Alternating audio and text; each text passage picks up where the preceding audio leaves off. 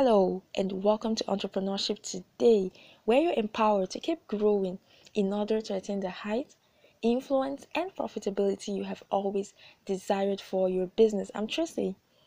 Well, you should agree with me that currently there is a huge explosion in mobile and web applications. Also, is the rise and reality of artificial intelligence, 3D, and virtual reality. The recent state of physical retail is also recording huge shifts with nations around the world experiencing higher rates of population decline in their rural areas. And also, there is the end of what is perceived as job security. Now, with all that I mentioned, there also seems to be a massive explosion in entrepreneurship globally, which is a good thing. But the question is, how can you and I future proof ourselves in order to stay relevant in the marketplace? Hmm.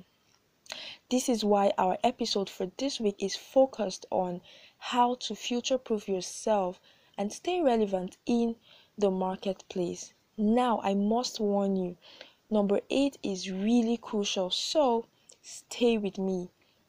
Let's begin. Number one is Understand that the future is now. So make sure to apply a sense of urgency to those things that would truly matter in the long run. Number two is check your mindset. Do you see possible changes as threats or opportunities? Number three is stay your mind on solving people's problems rather than job descriptions. You know, most of the time, um, a lot of people could make that mistake on limiting the value they can give or offer to that role that was assigned to them. It does not have to be so.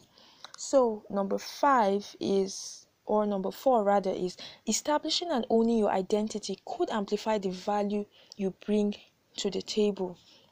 This one, I know that I have also fallen prey to it a lot of people out there tie their identities to the organization they actually work with or work for. And there are those that tie their identities to that association they belong to or uh, say their alma mater.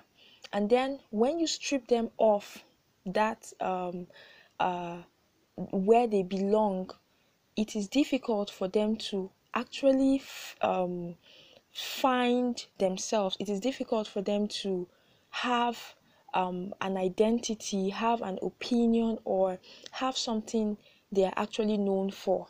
And it does not have to be so. I will stop here for uh, this episode. So, number five is pay attention to what is happening in technology and how you can leverage on it to provide more value. Number six is Stay flexible and be ready to evolve as you keep striving to push your skill sets boundaries. Number seven is your feedback gotten today can greatly contribute to the quality and excellence of what you do, so do not waste it. Number eight is in all thy being, be strategic. I can't emphasize this enough.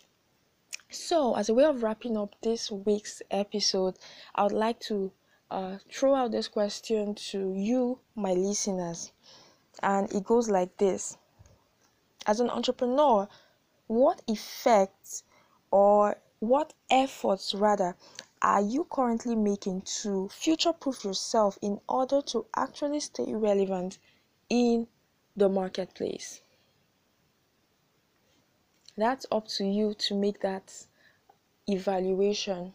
So I come to the end of this week's episode and I would love to get your feedbacks and you can send it to tracyekageufoma at gmail.com and connect with me on any of the social media platforms such as Facebook, LinkedIn, Twitter, uh, Instagram by searching the name Tracy Ekage as it is written on this podcast. So until I come your way next time, peace out.